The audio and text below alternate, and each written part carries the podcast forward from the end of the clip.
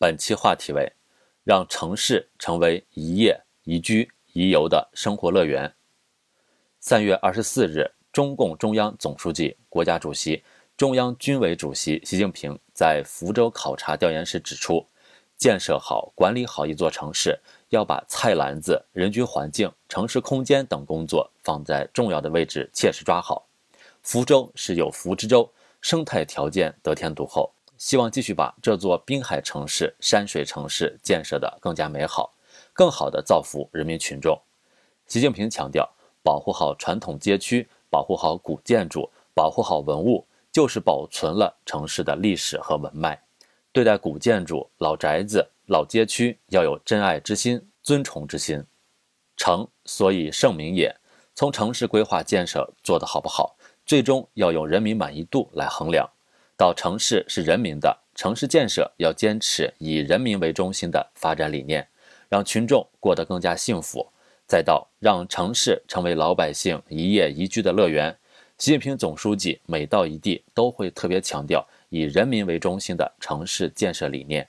人是城市的主体，衡量一座城市生活质量的高低和市民的生活状态，就要看他们的衣食住行是否方便，生老病死是否有保障。能否真正的安居乐业？这既有赖于城市的规划建设做到以人为本、科学合理塑造好骨肉之躯，也有赖于城市的管理服务精细化、智能化、人性化，为城市发展输好血。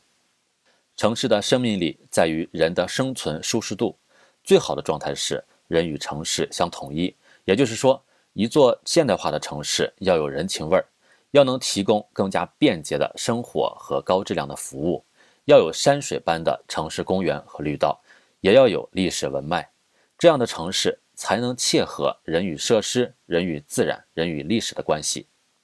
城市建设不仅仅是为了人的栖居，城市的性格是居于其中人的性格的映射，人也会因为城市美好发展而感到满足与富足，这是一种相互影响、相互改变的关系。社会质量理论指出，人们在提升他们的福祉和个人潜能的条件下，能够参与共同体的社会与经济生活的程度，带入到城市发展中，个体发展与城市建设发展也能够形成一种良性互动。毕竟，民众的福祉与城市建设和管理紧密相连。当然，时下许多城市还存在一些问题，比如城市广告牌一刀切的统一，对历史建筑。和在市民心中有特别印记的标识简单粗暴的拆除，再比如小区和道路等扬名大行其道，道路反复修等等。城市的建设发展问题本质上是民生问题，衣食住行每一项的质量都关乎民众生活的幸福指数。